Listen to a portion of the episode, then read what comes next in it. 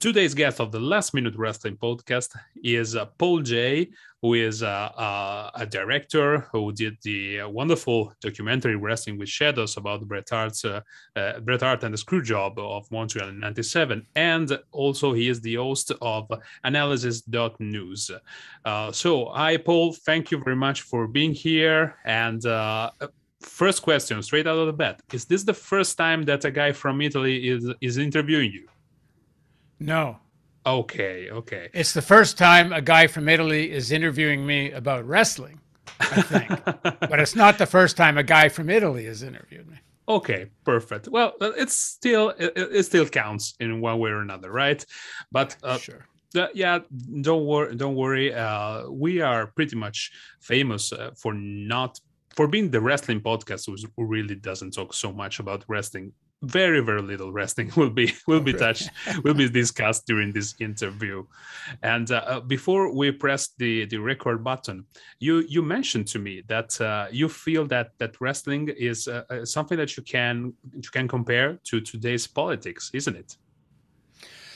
Yeah i, I think uh, in, in, many levels um, First of all, Donald Trump, I believe, actually was trained in how to be a politician uh, during his time at the World Wrestling Federation.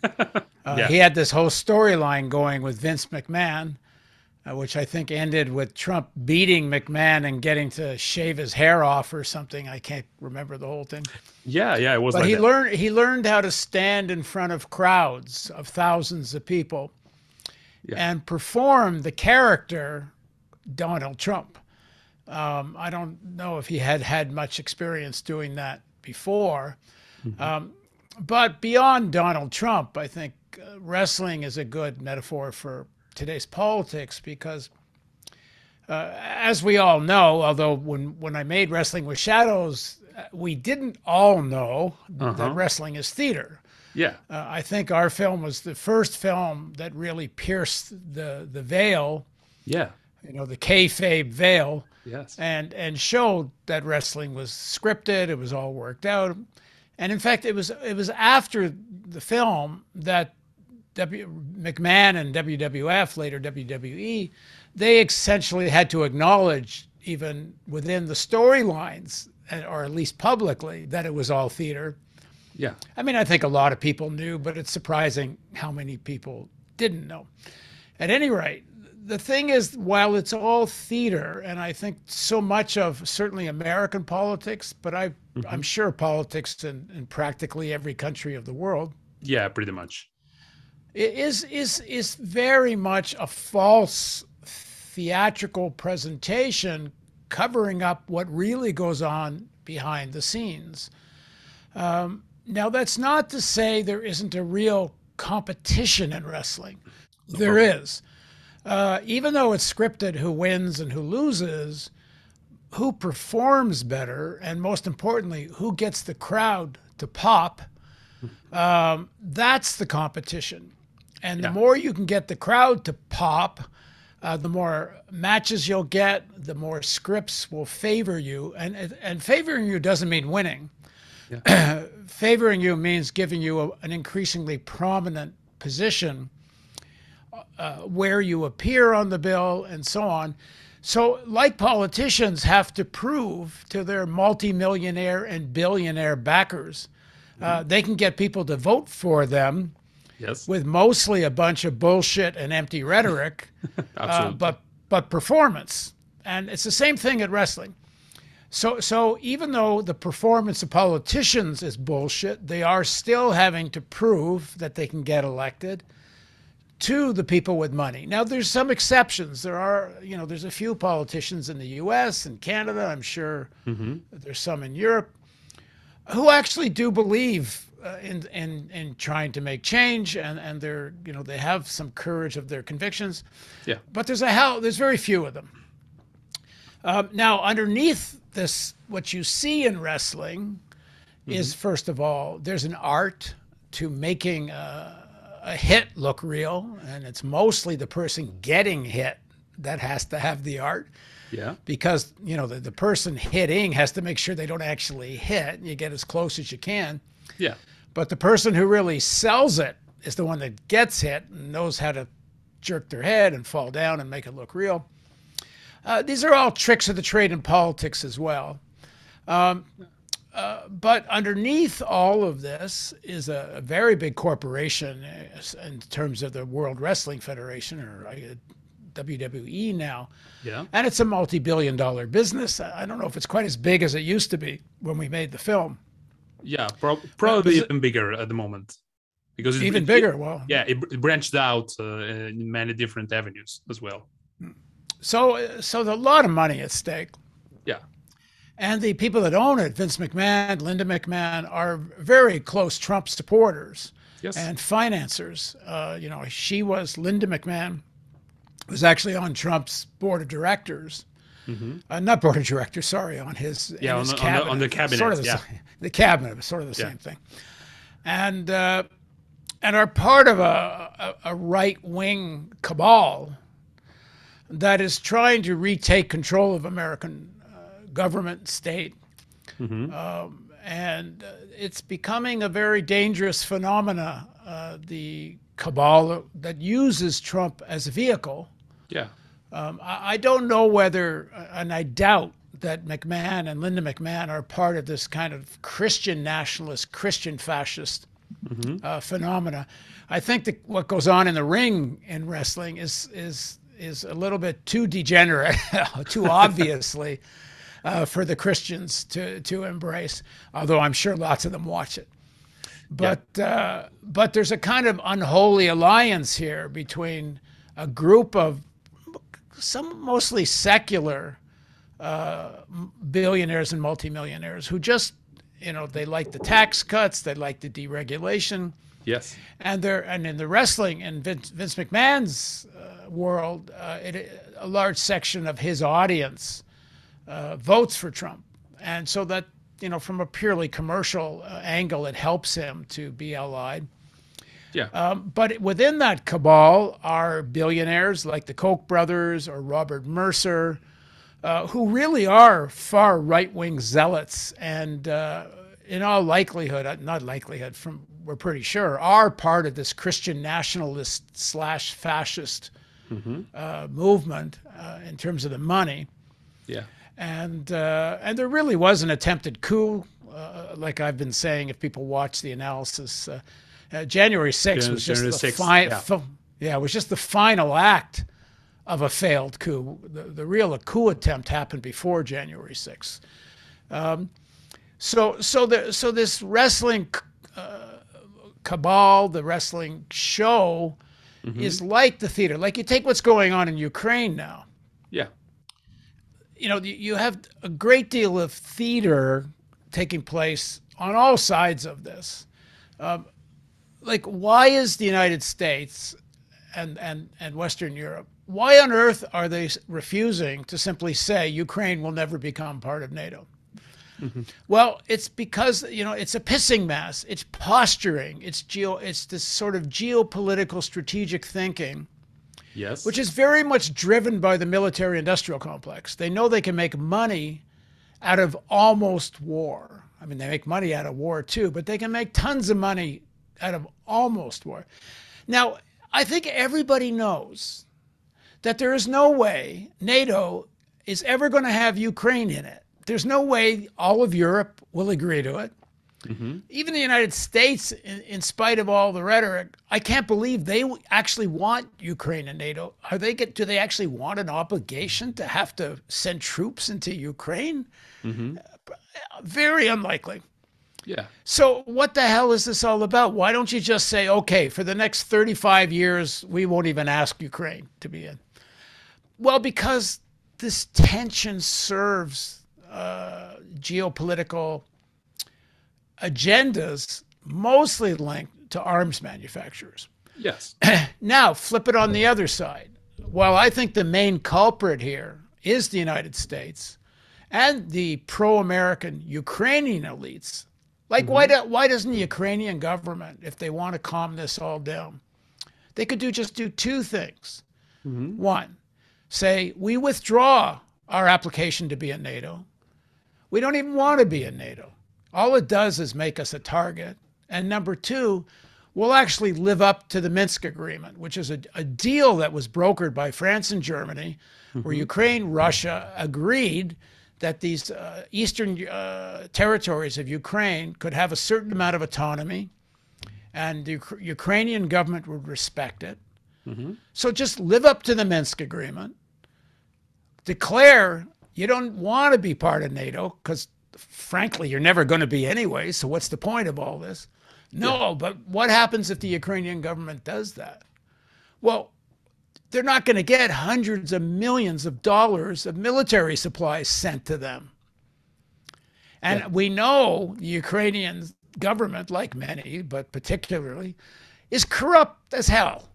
And uh, Ukrainian politicians are skimming mm-hmm. lots of money out of all this military junk coming to them and money coming to them. So it's very lucrative for them. Yeah. And of course, like Biden announces $200 million military equipment going to Ukraine. Well, what are they going to do with that 200 million? Who's getting the money? American mm-hmm. arms manufacturers. It's like a pass through. Give yeah. it to Ukraine, Ukraine gives it to American companies. I mean, it, it, it's such bullshit. But I have to say, it's on the flip side. While mm-hmm. I think the Russian demand for Ukraine not to be in NATO is a reasonable one, it's very provocative. And in fact, they were promised that uh, by George Bush Sr. and by Clinton. Uh, uh, you know, Gorbachev it, it dates promised back, that. It dates back a few decades, probably. Yeah. Yeah. But on the other hand, what exactly is the danger of Ukraine being in NATO? I mean, they're not, what are they going to do? If they were in NATO, that means these countries have to come to Ukraine's aid. Well, none of the Europeans don't want to send troops, so mm-hmm. they don't really want Ukraine in NATO. They just don't want to say yeah. that they can't be. So it's a pissing match. You know, even if they put nuclear weapons, let's say Ukraine and, and, honestly, they can put nuclear weapons in Ukraine without Ukraine joining NATO. They just mm-hmm. have the government has to agree to it. Yeah. so let's say they put nuclear weapons in Ukraine. Does that threaten Russia any more than all the nuclear weapons that are already aimed at Russia? No, no, there's already no nuclear way. weapons within five, six, seven minutes of Moscow. Yeah. So how does it change anything, nuclear weapons in Ukraine? And most importantly, two things. All those missiles in Eastern Europe, Western Europe, the Russians know where they all are. Mm-hmm. They're easy to target. What's the hell the point of all this? and then, because where's the real threat? It's from American submarines which Russia mm-hmm. can't do anything about. Okay. But hold on. Russia has submarines. They can target the United States, and the U.S. can't do anything about it. So they they are already in a mutually assured destruction position, mm-hmm. and putting weapons, nuclear weapons, in Ukraine doesn't change anything. It's just a bunch of bullshit. The whole thing of ICBMs yeah. is bullshit. It's it's money making. Uh, the military industrial complex in the United States, to a lesser degree but significantly, the military industrial complex in Russia. And you can throw China in too, but that's not the Ukraine story. Yeah. They're all making a killing out of almost war in Ukraine. I, I don't see any reason why Russia would actually invade Ukraine. Yeah. But it's a great psychological warfare. And it's like, you know, it's I believe it's like wrestling theater. Yeah. But here's the rub. When Bret Hart, this is after he had gone to the uh, WCW. What was it? WCW or whatever, yeah. the other wrestling federation. Yeah. Goldberg goes to do a drop kick that's mm-hmm. supposed to miss and Bret's supposed to fall down. Yeah. That was the theater. But Goldberg didn't miss. Yeah. Goldberg hit Bret in the head and caused brain damage. As a result of that hit, Bret later had a stroke, mm-hmm. ended his wrestling career. Yes. so as as scripted and theatrical as wrestling is, shit happens. People really do get hurt. And the same thing in Ukraine. Yeah. As theatrical and posturing, as pissing match as this is, shit happens. Accidents happens. Things get out of control. Some fire, some shooting starts on one side because some soldiers, you know, get excited and shooting gets back and it looks like something's going to fire. Both the United States and the US have what Daniel Ellsberg, he's not the only one. I'm working mm-hmm. with Daniel Ellsberg, uh, who released the Pentagon Papers. I'm working on a documentary film with him uh-huh. based on his book Doomsday Machine. Both Russia and the United States, have nuclear doomsday machines. Yeah. And both can be triggered by serious on the ground conventional conflict. If mm-hmm. it looks like one side or the other is actually drawn into conventional conflict and it looks like they're losing, the American war plan has always been that triggers a first strike. Mm-hmm. So accidents happen. A conventional fight can break out. Yeah. In 1983, at a time of extremely high tension between the United States and uh, Soviet Union. Mm-hmm. Reagan was making all kinds of uh, threats and language uh, about uh, it's time for the fall of the Soviet Union and we're coming mm-hmm. to get you. He was even caught off mic making a threat. Uh, Andropov, the uh, president of the Soviet Union, was sick. Yeah. And starting to really fear the U.S. was getting serious about a first strike. Well, right at that moment, Soviet radar picked up a bunch of what looked to them like American missiles on their way. And only because the guy in charge of the uh, radar station mm-hmm. didn't know whether to believe it or not and knew Andropov was in a state of mind that he would simply fire at the United States in a preemptive strike. Yes. He didn't tell Andropov what he saw on the radar. Now, it turned out that the Russian scientists had planned for all kinds of things, including the radar hitting the moon and bouncing back. Mm-hmm. But in the algorithm they'd written to account for that, there's one day of the year which they didn't realize. The way the uh, radar bounced back off the moon would make it look like incoming missiles. Okay. Okay. so, that. so shit shit can happen. So the situation in Ukraine, it's extremely dangerous. And again, like in wrestling, uh, as theatrical and posturing and pissing match as it is, mm-hmm. uh, it can get it can actually get dangerous. Well, Paul, you, you didn't joke when you said that you know a lot about politics more than you do about wrestling. That was it was a, a very enlightening uh, discussion. Thank you, thank you so much.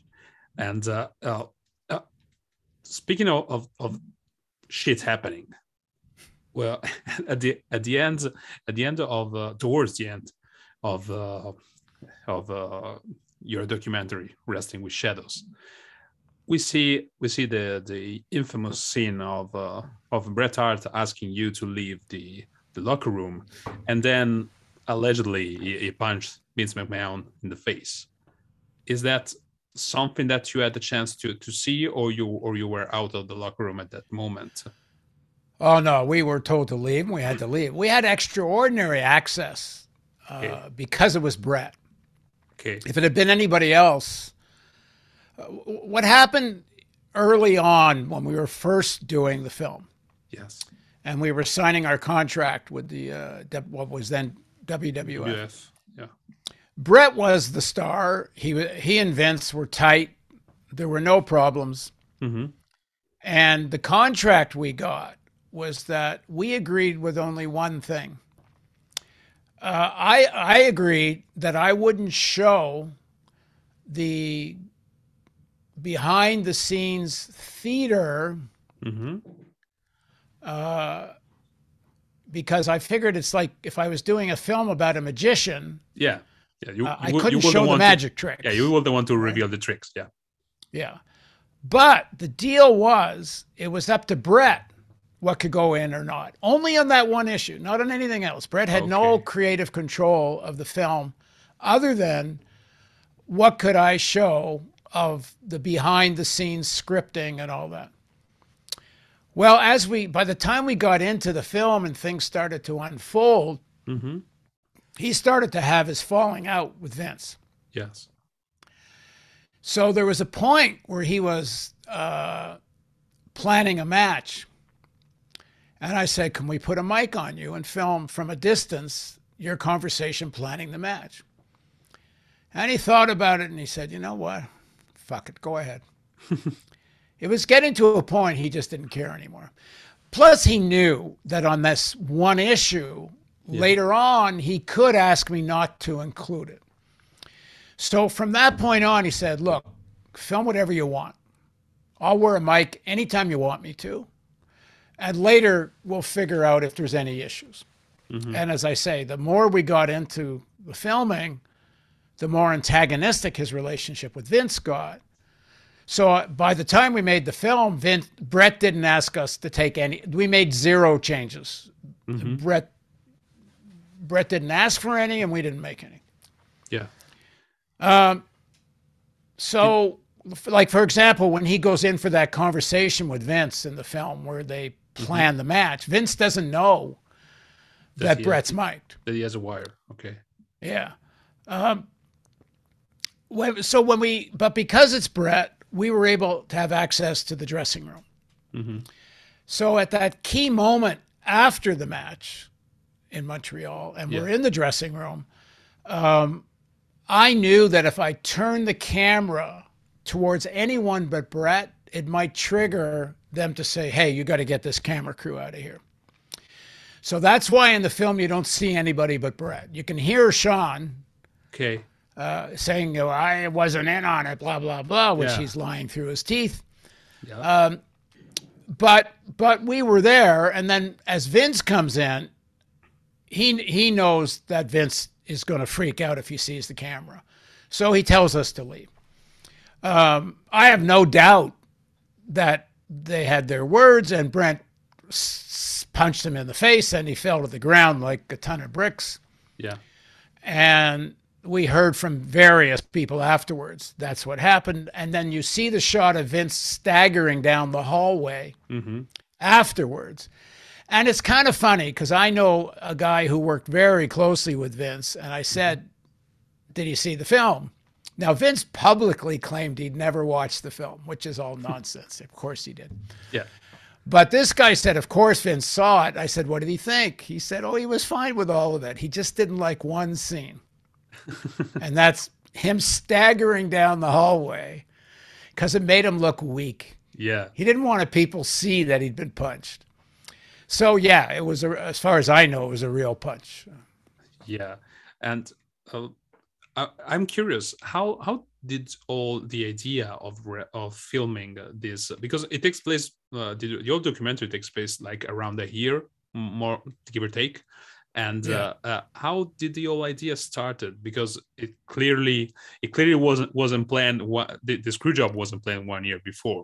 So what did um, trigger uh, Bret uh, to have the idea Oh, no, the, the screw job was, you know, I, you know, the gods of documentary filmmaking giving me an ending to the film. Uh, yeah No, no, that was totally a, ca- a last minute thing.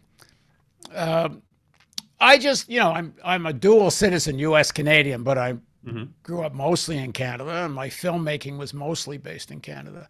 So you're always looking for a Canadian big name, and and Yeah. Bret was at the time maybe the best known Canadian in the world. yeah probably Yeah, and uh, and then I saw him on television, and he was doing this uh, moody interview from the banks of the Rhine River in Germany, and and talking about retiring and this and that. And there was some truth to it. He really was talking about taking a break for a while.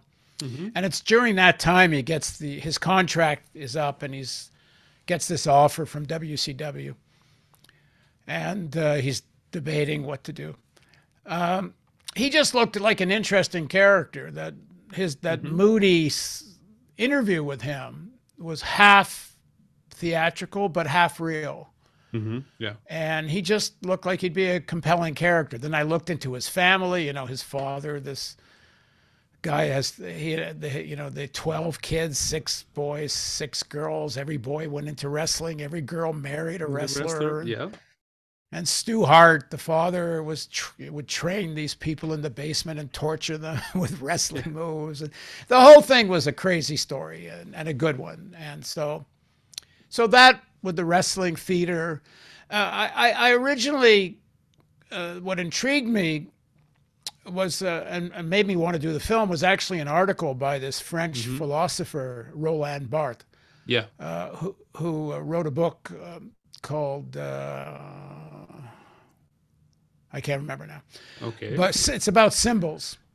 And one of his one of the articles or essays in the book, I think it's in 1955, 1956, is about professional wrestling in Paris. Yes. And there's this wonderful quote about wrestling being uh, light without shadows, emotion without reserve. Mm-hmm. And about how wrestling characters play these like these iconic characters like in Greek mythology. Somebody plays courage, somebody plays coward, somebody yeah. plays, you know, the betrayer, and so on.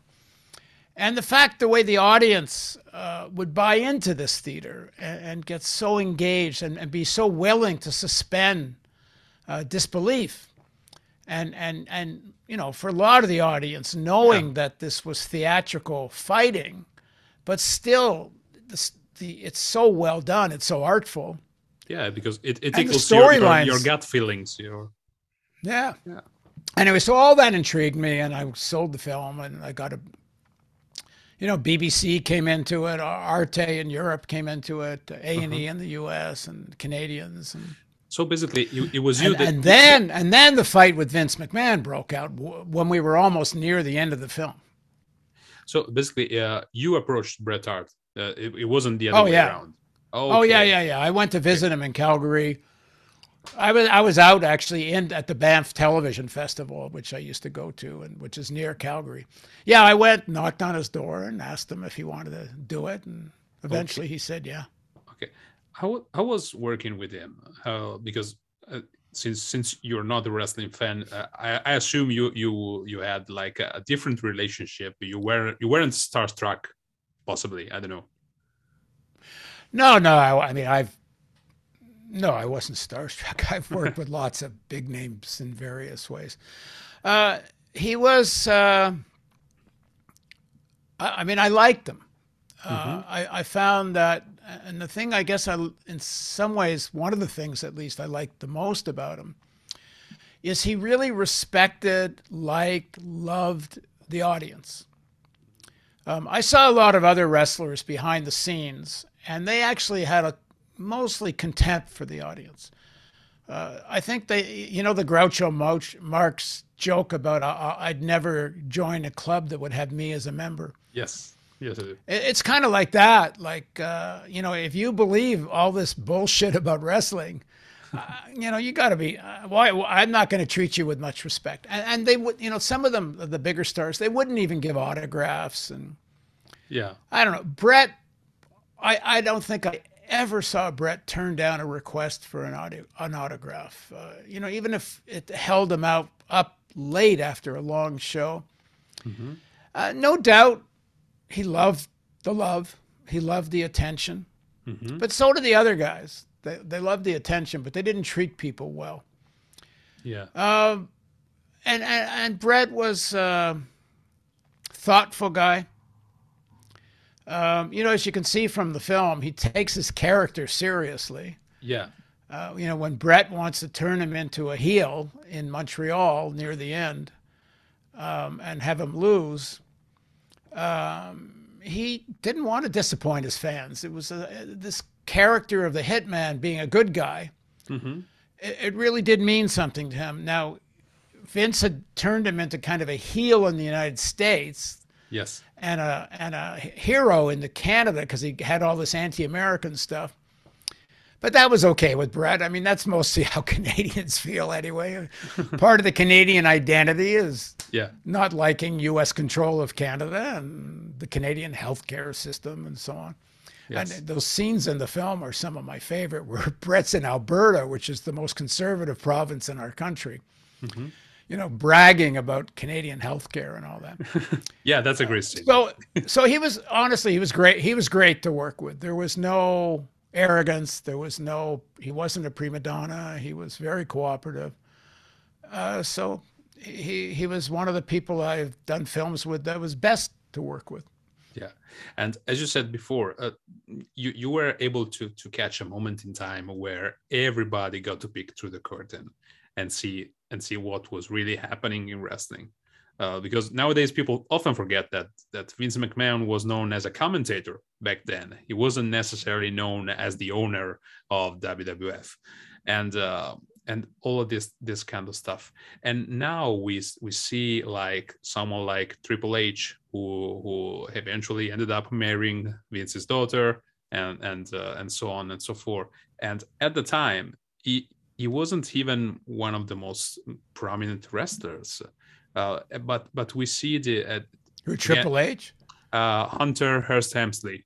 Yeah, yeah, no, yeah. he was pretty. He was yeah. he'd become fairly prominent because he was part of that. Uh, yeah, DX thing with yeah Shane. Yeah, yeah, yeah, Triple absolutely. X, yeah.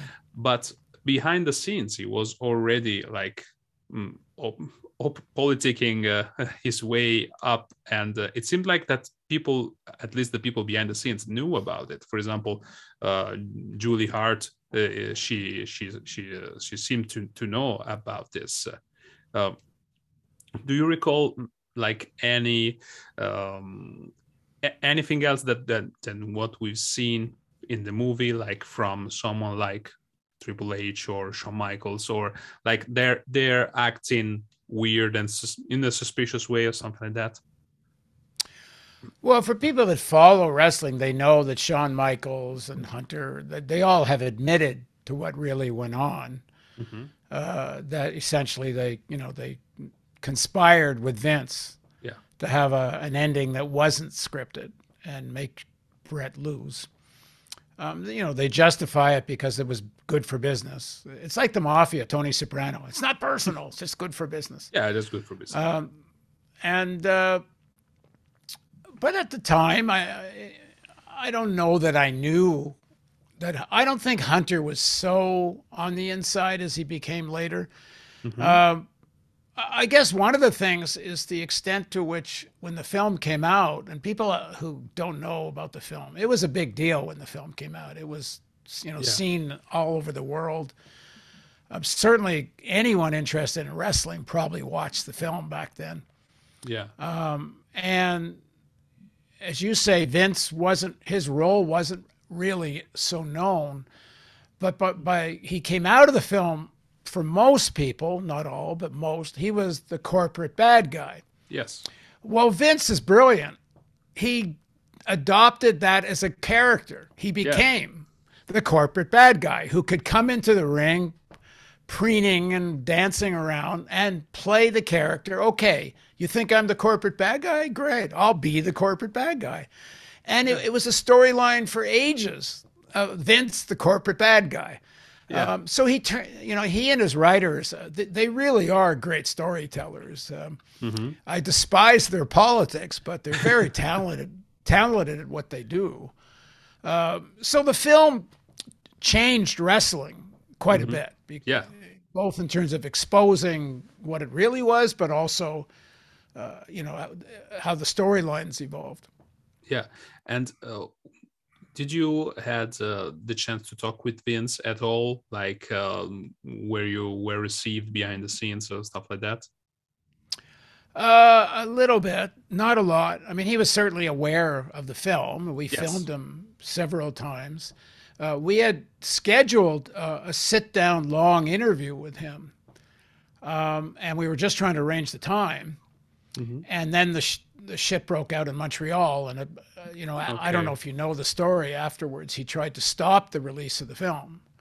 Oh, uh, okay. And, no, I, I, didn't know that. Oh yeah, that's that was a big story. That was a front page story in Uh-huh. uh, Hollywood Reporter, Okay. uh, which is like one of the main trade newspapers in Hollywood. Yeah, I guess I can tell that story quickly. Um, Yeah, go ahead. yeah, so so the deal we had with Vince was that when the film was finished, uh, he would give us releases uh, for all the individuals in the film that worked for the Wrestling Federation.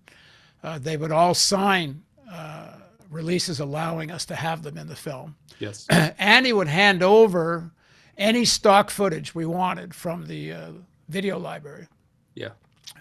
and it would all be copyright cleared for us. Well, that was very uh, in the contract, very hard and clear. So we finished the film and we're editing, and uh, you know we contact the WWF and we say, you know, we need those privacy releases and we need access to the footage, and they wouldn't answer. And we'd ask over and over and over, and they wouldn't answer. Okay. And it got to a point where clearly they were going to violate the contract and not give us what we wanted, which would have killed the film. Because Yes. we, you know, we're dealing with major broadcasters. And you have to have what's called E&O insurance, errors and omissions insurance. Mm-hmm. And to meet the requirements of the insurance policy, you need all these releases. Yes. And if you don't have the releases, the insurers won't insure and the broadcasters won't pay you. So so we get down near the wire. So that's going on. Right around the same time, uh, we get a call from the WCW. mm-hmm.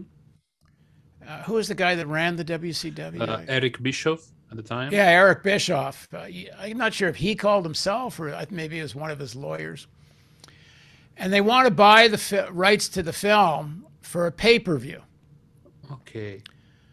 and they guarantee us i think it was they were $500000 and they told us in all likelihood our end of the pay-per-view would be at least a million dollars. Now for a documentary that's unheard of. Yeah. um, and we contacted our broadcasters who kind of had to agree because this would have gone before the public broadcast.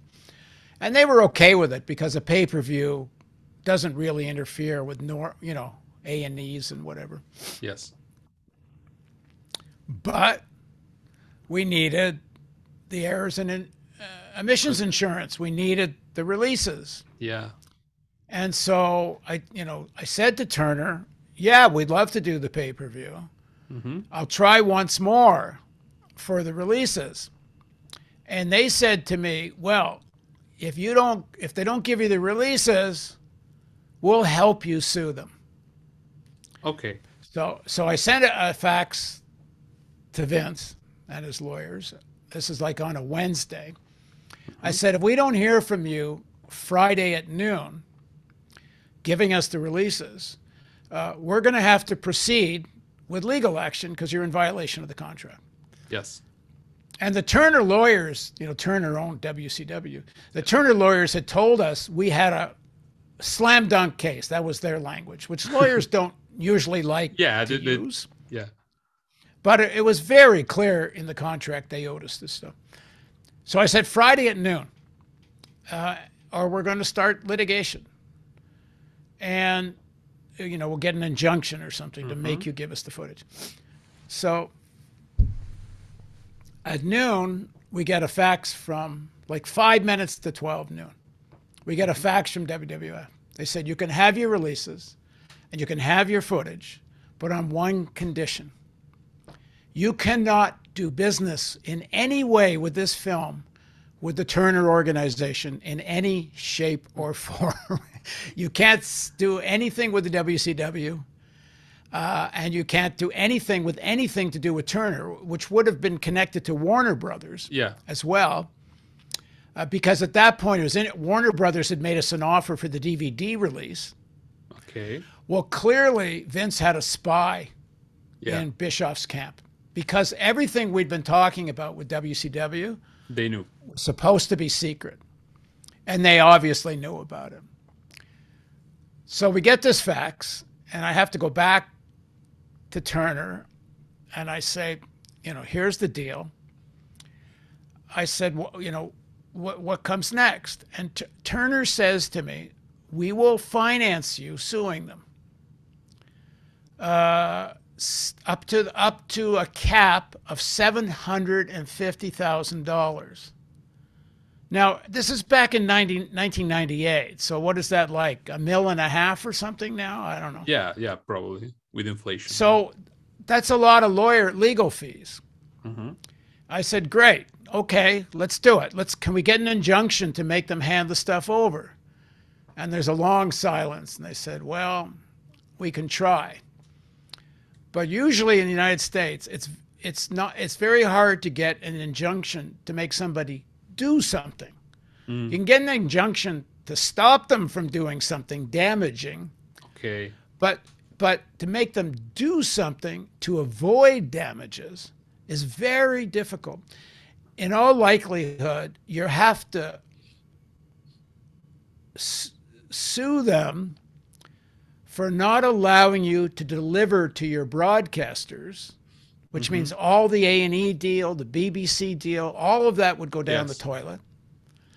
We would probably have to refund the initial money we were paid by those people. Yeah. The the the the pay-per-view would go down the toilet at least for quite some time. Forever, really, because mm-hmm. in all likelihood, according to the Turner lawyers, all you'd ever get is money. You'd never get the releases. You'd never get the video footage but they'd have to pay you damages, which could amount to millions of dollars. Yeah. So I had a decision to make. Do we want to make, release this, finish this film, which looked like it was going to be one of the great films, or take a few years and hopefully win a legal case and make a lot of money? And in the end, I, in the end, I said, you know, the hell with it. You know, I'm a filmmaker. yeah. This is, this is too good a film to bury. Yeah. And I said, okay, the hell with you. So I, we said no to the pay per view. We said yeah. no to Turner. We made the deal with Vince. We got all the, the stuff, the all releases. the footage. Yeah. And they lived up to it. At that point, they gave us the releases, the footage because they only really cared about the war with Turner. That's what really yeah. mattered to them. Yeah. The, the fact that the film exposed wrestling and made Vince look bad coming down a hallway, that was all secondary to them. The fact that they killed the pay per view, that was for them the big win. Yeah, yeah, I get that. Uh, Paul, one last question before I let you go. Uh, do, in your memory, do you remember like uh, that someone on that night in Montreal that someone went to you, your team, or to Bret to say like, "I'm sorry this happened. This is really fucked up." And uh, I mean afterwards. Yeah, afterwards. Oh. I don't think I actually witnessed it, but I know I heard that the um, oh God, what was his name? The guy that walked around, the great big tall guy that looks like he's a uh, zombie or something. Yeah, the Undertaker. The Undertaker. I heard the guy that plays Undertaker mm-hmm. did say that to Bret. Um, I know a, a, lot of the guys were extremely disturbed about it at the time because mm-hmm. uh, not so so much necessarily what happened to Bret. It, it was that to violate a script yeah. can be really dangerous that you're you're in many of these situations you're kind of putting your life on the line. So yes. once it's agreed what should be done, you don't change the script because somebody can get hurt. Yeah. Um, so a lot of people, a lot of the wrestlers were very disturbed that an agreed outcome was changed. Mm-hmm. Um, I heard that from various people indir- indirectly. Um, later, I think a lot of the guys, I mean, they made their money out of the Wrestling Federation. Yeah. Uh, a lot of them bought Vince's argument I can't have my guy go to the other federation still wearing my belt, yeah. even though Vince had offered to give up the belt. Yeah. But Vince, and this is what uh, one of the more important parts of the film, you know, Bret's on camera saying Vince treats his wrestlers like circus animals. Mm-hmm. And especially back then, the wrestlers did not get paid very well, except for like a Hulk Hogan or a Bret, but everyone Bret else yeah. pretty bad. A lot of them got hurt. Uh, many, many of them uh, were on steroids and wound up with brain injuries. Uh, the suicide rate is ridiculous amongst yeah. retired wrestlers. The, you know, even the numbers of people in that are in the film that are dead in one way or another yeah, uh, because of their role. You know, starting with Bret's brother, who unfortunately was yeah. was killed because of uh, the negligence of the wrestling federation. In fact, they they had to pay Owen Hart's uh, wife. Well, it was thirteen million dollars. Yeah. Out of a civil litigation suit. Um. So, so so that was kind of the other important metaphor out of the wrestling is the, the it's like the way workers are treated uh, yeah. especially ununionized workers uh, they're treated like animals and that's how those wrestlers were, were, treated yeah yeah i see that and all those years after um, do you still are you still in touch with Bret?